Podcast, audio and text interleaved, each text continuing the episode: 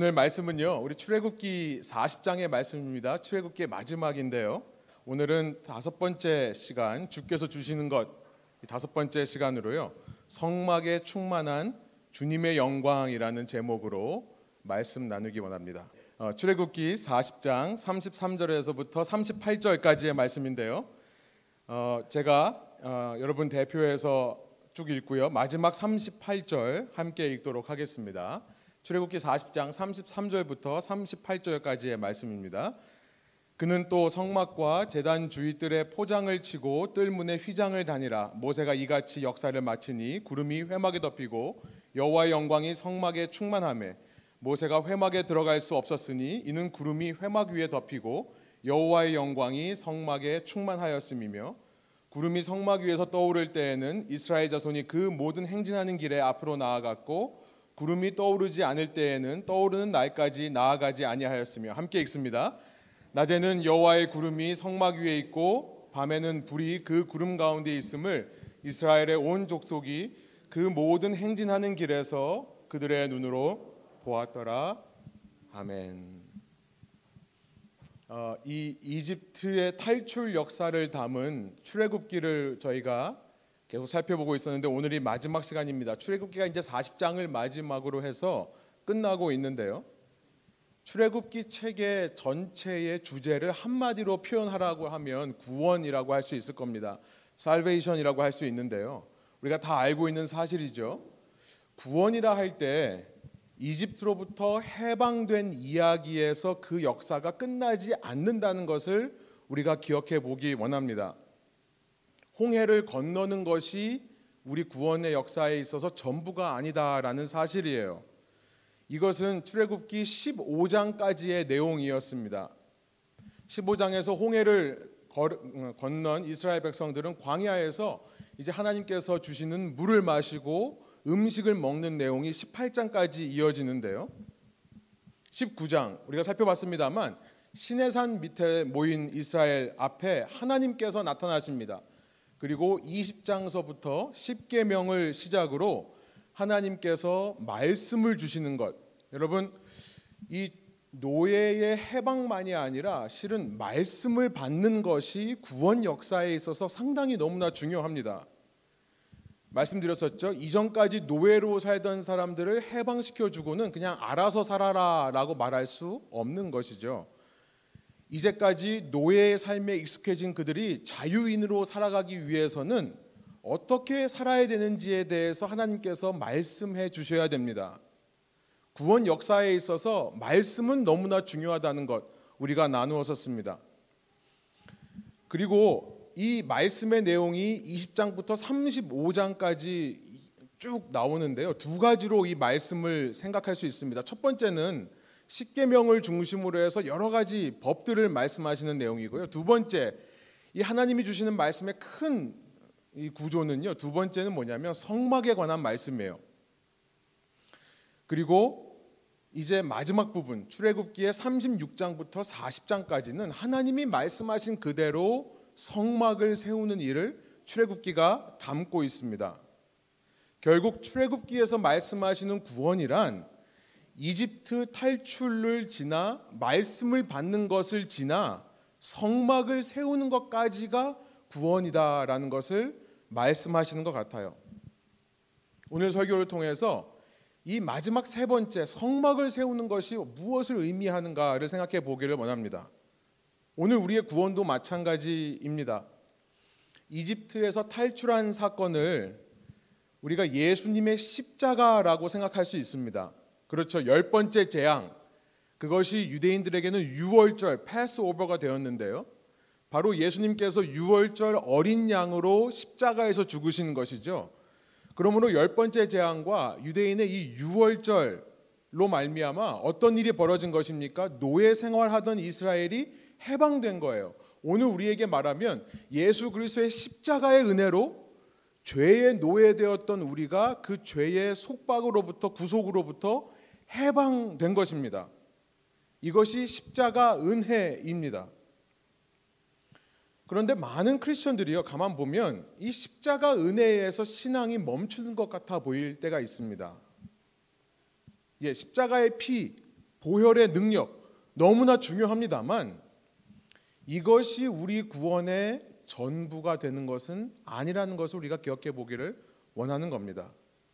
성경을 읽어도 모든 것을 십자가로만 풀어내려고 하는 것들이 있는데요. 이것은 사실 구원을 굉장히 초보적으로 이해하는 겁니다. 출애굽기 15장까지만 읽고 그 이후는 안 읽는 것과 마찬가지라고 볼 수 있어요. 어, 이 미주를 포함해서 한국에 또 미국에도 그렇습니다만 크게 흐르고 있는 신앙 중에 요즘 사람들이 참 귀가 솔깃하게 듣는 이 신앙의 흐름이 있는데요. 그것을 은혜 신앙이라고 할 수 있을 것입니다.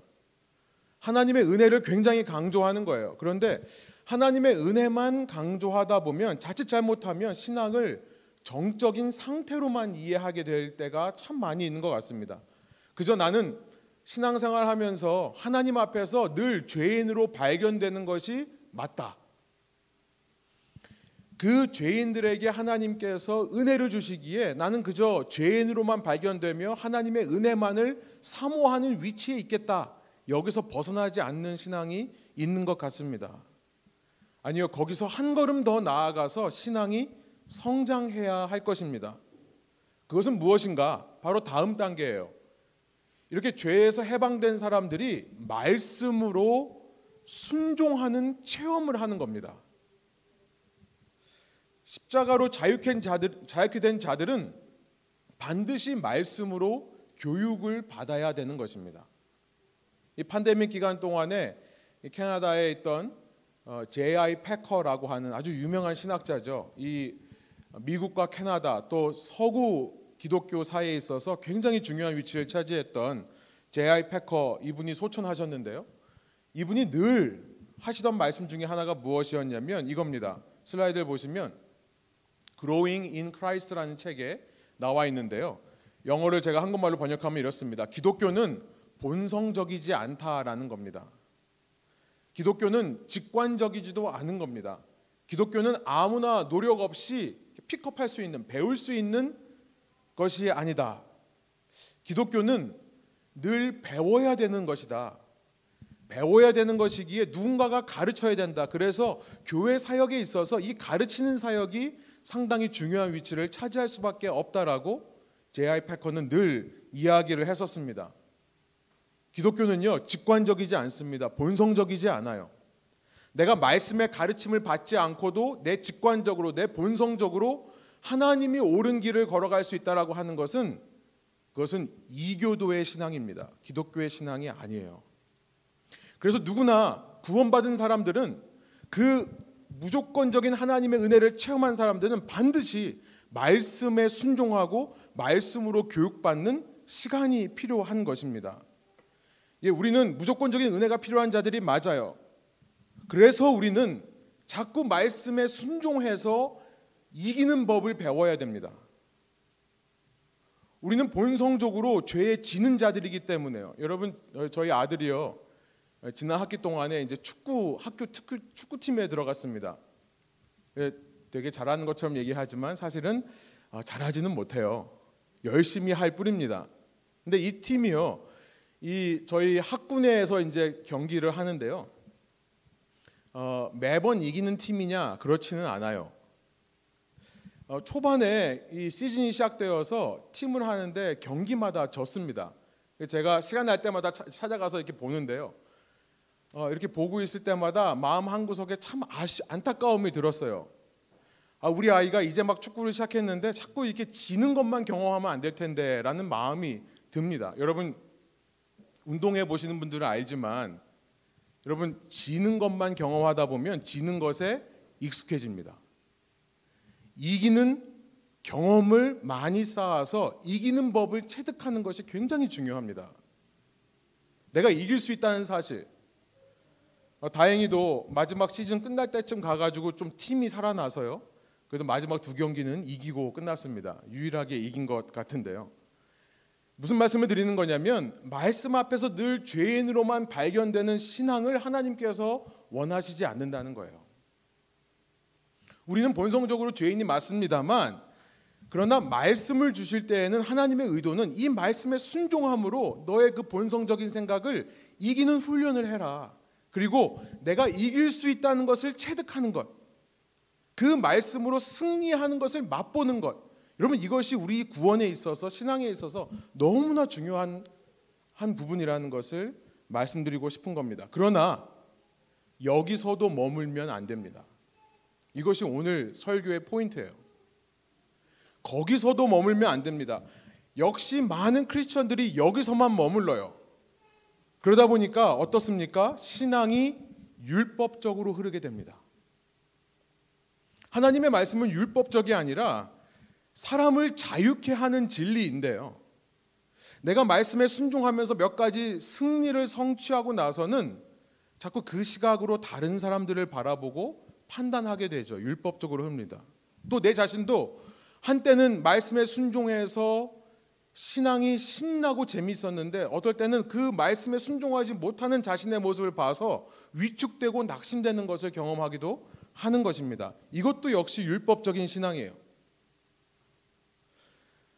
자꾸만 믿음을 뭔가를 해야 된다 혹은 하지 말아야 된다는 수준에만 머물게 하면 안 된다는 것입니다. 거기서 한 걸음 더 나아가야 되는데요. 그래서 하나님께서 출애굽기의 마지막 부분에서 이 성막이라는 것을 우리에게 알려주시는 겁니다. 성막. 오늘 본문 우리가 우리가 나누고자 하는 오늘 이 내용은요. 사실 저는 저의 구원에 있어서 가장 중요한 부분이라고 생각하는 부분입니다. 우리 신앙에 있어서 너무나 중요한 부분. 그러나 어쩌면 교회에서 이것들을 얘기하지 않아서 그냥 은혜만 체험하고 끝나는 정도, 그냥 말씀 한두 가지에만 순종해 보고 스스로 교만해어진 율법적으로 생각하는 정도에서만 많은 신앙인들이 머무르는 것이 아닌가라는 생각이 드는 것입니다. 성막은 무엇이고 왜 만들어져야만 했는가? 오늘 그 기능과 목적에 대해서 40장에서 결론적으로 보여주시는데요. 33절 이렇습니다. 다시 한번 제가 읽어보겠습니다. 그는 모세를 가리키는 겁니다. 모세는 또 성막과 제단 주위들에 포장을 치고 뜰문에 휘장을 다니라. 모세가 이같이 역사를 마치니. 먼저 성막에 대해서 말씀하기 전에 이 성막이라고 하는 것은 하나님의 말씀에 철저하게 순종한 결과로 나타난다라는 것을 33절에서 다시 한번 기록하고 있습니다. 십자가로부터 우리가 은혜를 누렸다면 그렇게 죄로부터 자유로워진 영혼은 반드시 말씀 순종을 거쳐서 성막이라는 단계에 이르게 된다는 것을 다시 한번 우리에게 상기시키는 거죠. 이렇게 말씀에 근거해서 성막이 세워질 때 어떤 일이 벌어지는가? 성막의 기능과 목적은 34절부터입니다. 34절, 35절 우리 한번 한 목소리로 읽어볼까요? 구름이 회막에 덮이고 여호와의 영광이 성막에 충만함에 모세가 회막에 들어갈 수 없었으니 이는 구름이 회막 위에 덮이고 여호와의 영광이 성막에 충만하였음이며 충만하였으며 이렇게 돼 있죠. 지금 여호와의 영광이 성막에 충만하였다는 것이 34절, 35절 두 번 반복되고 있습니다. 여러분 성막의 기능과 목적은 단순합니다.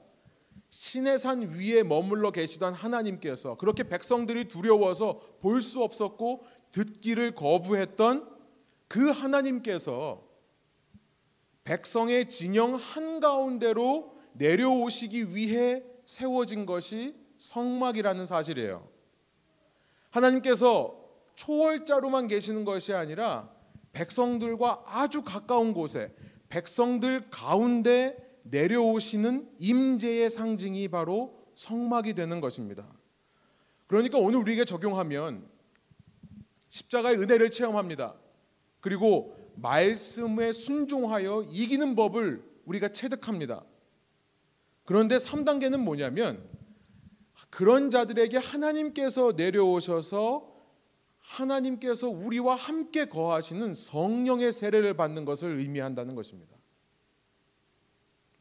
성막이라고 하는 것은 슬라이드를 보시면 이 성령 세례의 원형이다, 프로토타입이다, 혹은 뭐 그림자다, 스케치다. 이제 후에 예수님께서 십자가 부활 승천 이후에 제자들에게 내려주시는 그 성령의 세례 이것을 미리 보여주는 그림이다라는 것이죠. 결국 출애굽기는 이 성막을 완성해서 하나님이 백성과 함께 거하시게 되는 것까지가 구원이고 그 바로 그것이 구원의 목적이라는 것을 말씀하시는 책이 되는 것입니다. 예수 그리스도의 십자가 부활 승천하심으로 모든 예수님의 사역이 목표로 하고 있는 것이 무엇이었냐면 더 이상 어떤 공간에만 어떤 장소에만 하나님이 임하시는 것이 아닌 신자들의 모든 삶 가운데 직접 하나님께서 내려오시는 성령 세례. 그래서 고린도전서 3장 9절에 보면 그 믿는 사람 한 사람 한 사람이 하나님이 거하시는 집 건물이 되는 것. 고린도전서 3장 16절에 보면 그 한 사람 한 사람이 하나님의 성전이 되어서 눈에 보이는 이 템플 성전을 대체하게 되는 것. 이 땅에 어느 한 공간만이 아니라 이 땅 구석구석마다 우리가 거하는 모든 삶의 영역마다 하나님의 왕국, 하나님의 나라, 하나님의 통치가 이루어지는 것. 그것이 바로 성막이 가리키고 있는 구원의 최종 목표다라는 것입니다.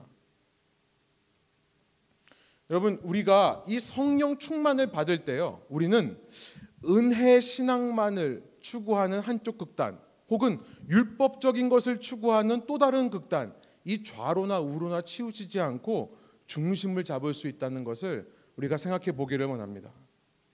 정말 신기해요. 성령의 사역은요, 이 은혜와 법을 균형을 이루게 하십니다. 은혜에 대해 말하면서도 책임을 지는 것에 대해 말하게 하세요. 보통 은혜를 집중하는 사람은 책임 얘기하지 않죠. 은혜는 무조건적인 거니까요. 조건이 없는 겁니다. 그런데 그 은혜를 받은 자로서 합당 은혜에 합당한 삶, 책임에 대해서도 성령께서 말씀하시고요. 전혀 율법적이지 아니면서도 하나님의 법을 우리 가운데 성취시키시는 것이 성령의 역사다라는 것이에요. 로마서 8장에 보니까 희한한 말이 나옵니다. 로마서 8장 1절부터 2절 보시면요. 로마서 7장 마지막에서 사도 바울은 고민에 빠져요.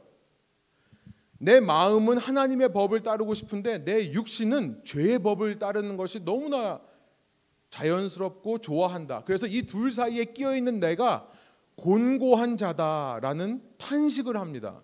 그런데 그가 깨닫는 것이 무엇이냐면 로마서 8장 1절부터 2절입니다. 세 번역으로 보면 예수 그리스도 안에 있는 사람들은 더 이상 정죄를 받지 않는다는 거예요. 그것은 예수 그리스도 안에서 생명을 누리게 하는 성령의 법이 죄와 죽음의 법에서 해방시켜 주기 때문이다라고 이야기를 합니다. 여러분 유대인들은 율법을 끝까지 버리지 못했습니다. 왜냐하면 이 율법을 잃어버리면 이 율법 없이 사는 사람들처럼 될까 봐요.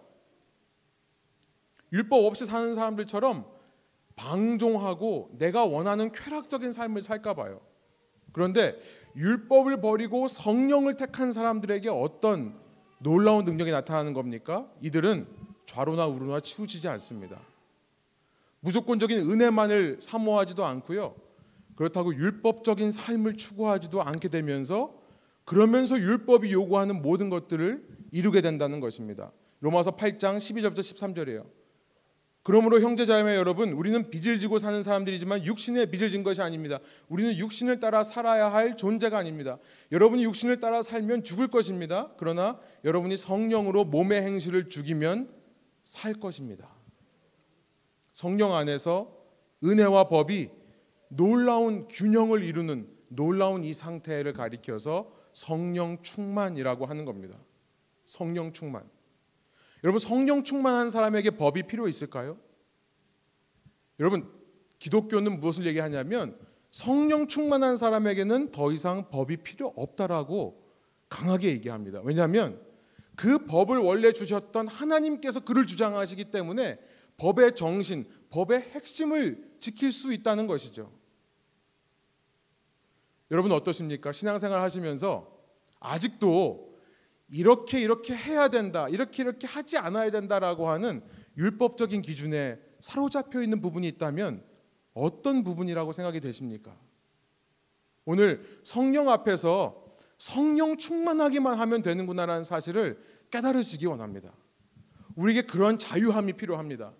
그러나 그 자유는 결코 방종이 되지 않을 것입니다. 성령 충만하기 때문에요. 은혜와 법이 완벽한 균형을 이루게 하시는 것 이것이 성령 충만인 것입니다. 다른 사람을 볼 때도 우리가 어떤 기준과 잣대를 가지고 판단할 필요가 없는 것입니다. 내 기준에는 다른 행동을 할 수 있겠지만 나름대로 성령께서 그 사람에게 충만히 역사하시면 하나님께서 그 사람의 삶을 이끌어 가시는 것이고 그렇게 나와 다른 기준을 가지고 사람들 사는 사람들과 한 공동체를 이루게 하신 하나님의 뜻에 대해서 내가 더 묻고 질문하게 되는 계기가 되는 것일 뿐입니다. 여러분 성령 충만이라고 하는 것은 너무나 신비로운 것인데요. 오늘 성령 충만에 대해서 다 얘기할 수 없겠지만 성령 충만을 위해서 우리가 한 가지 성령에 대한 오해는 확실하게 버렸으면 좋겠다는 생각이 듭니다. 성령은요, 우리가 확실하게 성령의 생각을 100%알 수는 없습니다. 여러분, 제가 이 목회자가 되어서 나름대로 매일마다 하나님 앞에서 성령의 충만한 삶을 살려고 노력을 하는데요. 그래도 아직도 멀었습니다. 성령의 뜻을 다 이해하며 살지를 못해요. 제가 만일 100% 성령의 뜻을 이해하니까 제 말만 믿고 따라오세요 하라고 하면 여러분 따라오시면 안 됩니다. 스스로 100% 하나님의 뜻을 알 수 있다라고 말하는 사람들을 가리켜서 성경에서 적 그리스도라고 하기 때문에 그렇습니다. 그런 사람들이 미혹하는 거예요. 그런데 제가 이 성령에 대해서 정말 민감하게 반응하려고 노력하면서 딱 한 가지, 아, 이것만 버려도 우리가 성령을 더 충만하게 순종할 수 있겠구나, 따라갈 수 있겠구나라는 생각을 하게 되는 것이 있는데요. 그것은 뭐냐면 성령에 대해서 우리가 이런 오해를 버리자라는 거예요. 성령은 인간이 부릴 수 있는 어떤 비인격적인 존재가 아니시라는 사실이에요. 예나 지금이나 성령 충만하지 못하는 가장 큰 이유는 제 생각에 성령을 자꾸 어떤 내가 부릴 수 있는 힘 혹은 내게 주신 어떤 은사가 드러나게 하는 어떤 special force, 특별한 능력으로 생각하는 오해가 있기 때문에 그렇다는 생각이 듭니다. 치유하는 힘 자체가 성령이다. 방언하게 하는 그 자체가 성령이다. 예언하게 하는 것이 성령이다. 이런 식으로 오해를 하는 겁니다. 성령 세례와 성령의 은사는 확실하게 구별되어야 됩니다. 성령은요, 한마디로 말씀드리면 인격체예요. 성령은 인격체이십니다. 인간이 부리는 어떤 파워나 스페셜한 능력이 아니라 인간을 통해 나가는 어떤 힘이 아니라 성령은 성부, 성자, 하나님과 함께 인격체가 되시는 거예요. 그래서 성경 성령에 대해서 말할 때 그것이라고 말지, 말하지 않고 그분이라는 3인칭 대명사, 사람에게 쓰는 3인칭 남성 대명사를 성경에서 사용합니다. 왜, 인, 왜 신, 신을 인격체라고 하는가? 아, 우리가 삼일체 하나님에 대해 얘기할 때 성부, 성자, 성령, 아버지와 아들, 영 이 세 분 하나님을 우리가 이렇게 성부, 성자, 성령으로 이해하는 것은 영어로 말하면 personhood입니다. 삼위라는 말이 세, 세 분의 인격체라는 말이에요. 그분이 하나다, 일체다라고 얘기를 하는 것이 삼위일체인데요. 왜 우리가 신을 가리켜서 인격체라고 하는가? 신은 신격체가 아닙니까? 이렇게 질문하실 분이 계실지 모르겠는데 인간의 입장에서 신을 이해할 수 있는 유일한 방법은 그를 인격체로 이해하는 방법밖에 없기 때문에 그렇습니다. 신이시지만 우리가 신을 이해할 때는 하나의 인격체로 이해하는 것이 우리가 할 수 있는 최선입니다. 우리가 그만큼 제한된 존재이기 때문에 그래요. 그래서 제임스 몽고메리 보이스라고 하는 유명한 신학자가 있는데 그분이 그의 신학서에서 이렇게 말하는 것을 여러분과 나누고 싶습니다. 이런 말을 한 적이 있어요. 만일 우리가 성령을 신비한 능력이라 생각한다면 우리는 이렇게 생각할 것이다. 어떻게 생각하냐면 어떻게 하면 그를 더 소유할 수 있을까? 성령에 대해서 우리가 어떤 신비한 능력이라고 생각하면 우리는 자꾸 성령 충만을 기도하면서도 어떻게 하면 내가 그 성령의 힘을 더 소유할 수 있을까라는 질문을 한다는 거예요. 그러나 만일 우리가 그를 인격체라고 생각하면 질문이 바뀝니다. 어떻게 바뀌어요? 어떻게 하면 그가 나를 더 소유하시게 하실 수 있을까?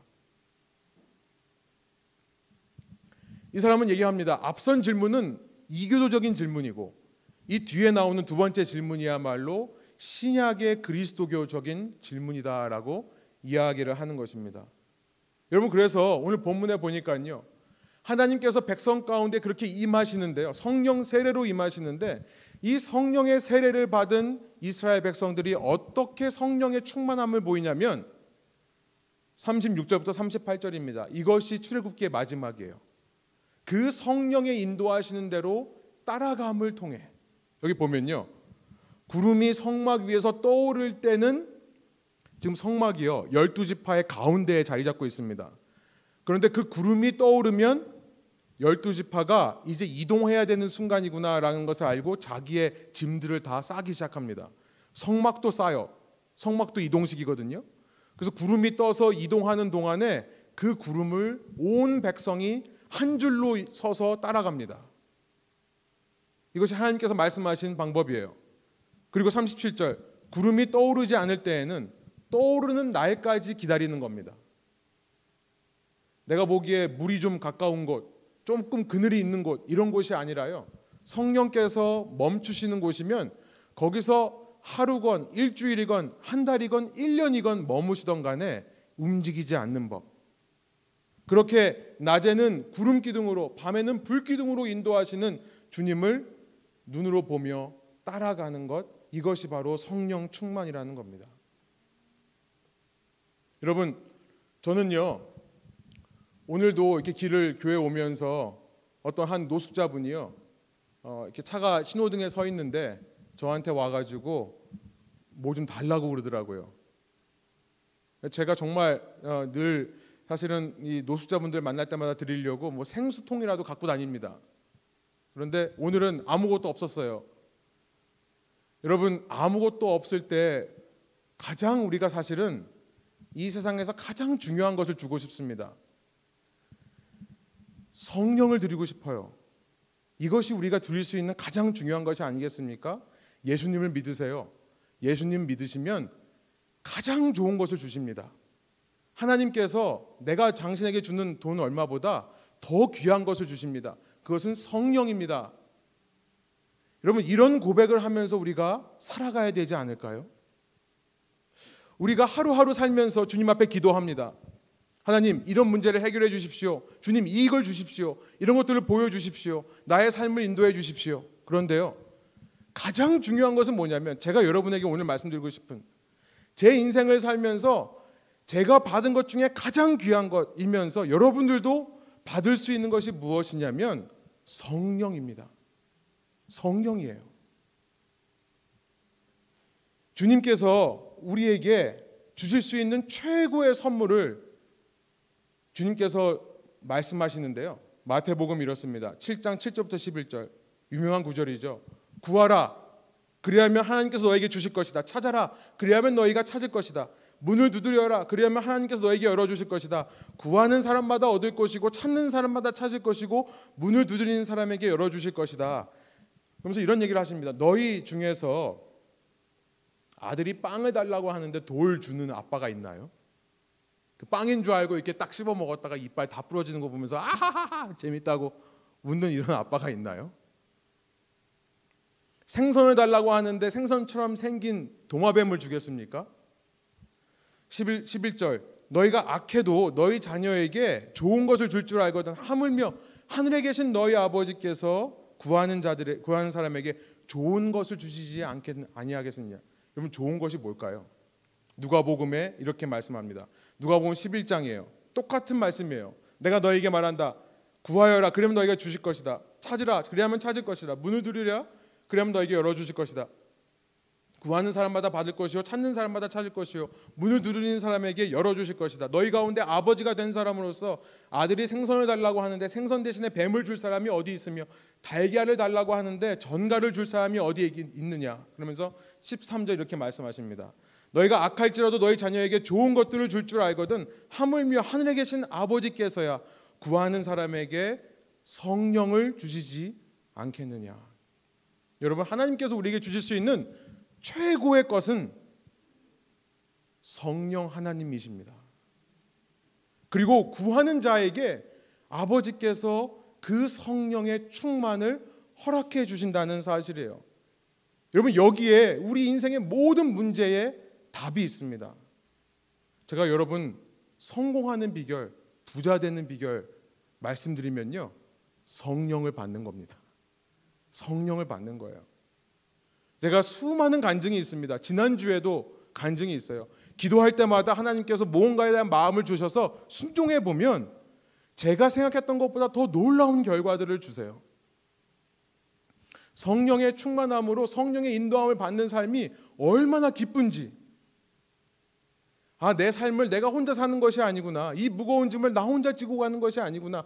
아, 하나님은 나에 대한 뜻과 계획을 버리시지 않으셨구나라는 것을 늘 확인하면서 하나님이 원하시는 길, 그 길이 지름길인 줄로 믿습니다. 그 길을 걸어가며 기쁨과 감사로 충만할 수 있는 최고의 선물 바로 성령인 것입니다. 여러분 한 주간 동안 사시면서 얼마나 성령을 구하십니까? 성령보다 성령께서 주실 수 있는 것을 더 구하시지 않습니까? 여러분 이제부터요 성령을 구하세요. 매 기도마다 매 순간마다 주님 성령 하나님께서 나에게 충만히 역사하셔서 주님의 뜻을 분별하게 하여 주십시오. 성령께서 우리에게 역사하실 때요 우리는 한쪽 극단에 치우치지 않을 수 있습니다. 우리는 참된 진리를 깨달아서 무엇이 은혜인지 은혜 그 은혜가 얼마나 놀라운 것인지를 깨달을 뿐만 아니라 그 은혜로 말미암아 우리 가운데 책임 있는 삶을 살고자 하는 마음이 생겨납니다. 성령께서 우리 삶에 역사하실 때 우리는 또 다른 극단에 빠지지 않을 수 있습니다. 모든 법의 구속으로부터 자유로워져요. 그러나 자유하면서도 불법을 기뻐하지 않을 수 있는 놀라운 균형을 이루게 됩니다.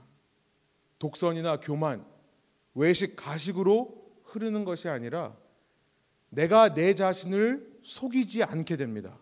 성령께서 감동시켜 주시면요. 성령께서 우리 안에 역사하실 때 얼마나 나, 풀리기 힘든 난제들이 풀리는지를 겨, 어, 삶을 통해 체험하게 됩니다. 사람의 마음을 바꾸시는 것들을 경험하게 됩니다.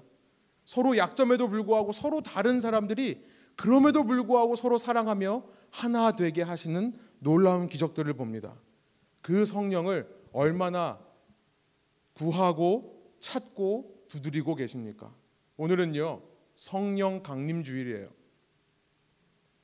6월절 이후에 77에 49, 7개의 주일이 지나면 오늘 바로 하나님께서 제자들 가운데 직접 내려오셨던 오순절 성령 강림 사건을 기념하는 이 기독교의 성령 강림 주일 절기입니다. 성경의 하나님은 우리에게 임재하시기를 기뻐하시는 하나님이라는 사실. 우리가 너무나 잘 알고 있는 내용 오늘 새로운 거 없습니다. 그러나 알고 있지만 우리가 얼마나 그 진리를 사모하고 있는가. 우리가 구할 때 하나님께서 우리 가운데 충만히 역사하시기를 원하는데 우리가 얼마나 그 하나님의 임재를 사모하고 있는가 돌아보게 되시는 저와 여러분 되시기를 소원합니다.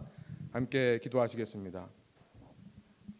하나님 감사합니다. 저희들 이렇게 어, 말씀을 듣고 주님께서 우리의 모임 가운데, 우리의 예배 가운데, 우리의 삶 가운데 임재하시기를 너무나 기뻐하시는 하나님이라는 사실, 그 임재를 통해 우리를 감동시키시고 우리를 이끌어 가시는 그 성령 충만까지가 우리 구원의 모든 것임을 이 시간 말씀을 통해 알려주시니 감사합니다. 주님, 하루하루를 살면서 주님과 함께 할 수 있는데 주님을 구하지 않았던 저희들의 어리석음을, 저희들의 이 목이 뻣뻣한 교만을 용서하여 주시고 매 순간마다 내가 보기에 너무나 작은 일서부터 시작해서 큰 일까지도 주님 앞에 세세히 아뢰고 주님의 뜻을 구하고 성령께서 주시는 마음의 확신을 컨퍼메이션을 구하며 살아갈 수 있는 저희 인생 되게 하여 주셔서 어제보다 오늘이 오늘보다 내일이 더 주님의 뜻을 분별하고 순종하는 삶 되게 하여 주시고 그런 가운데 저희 삶에 주님의 나라가 주님의 통치가 더 충만하게 임하게 되는 저희의 믿음의 삶, 저희의 신앙 될 수 있도록 인도하여 주옵소서. 감사드리며 예수 그리스도의 이름으로 기도합니다. 아멘.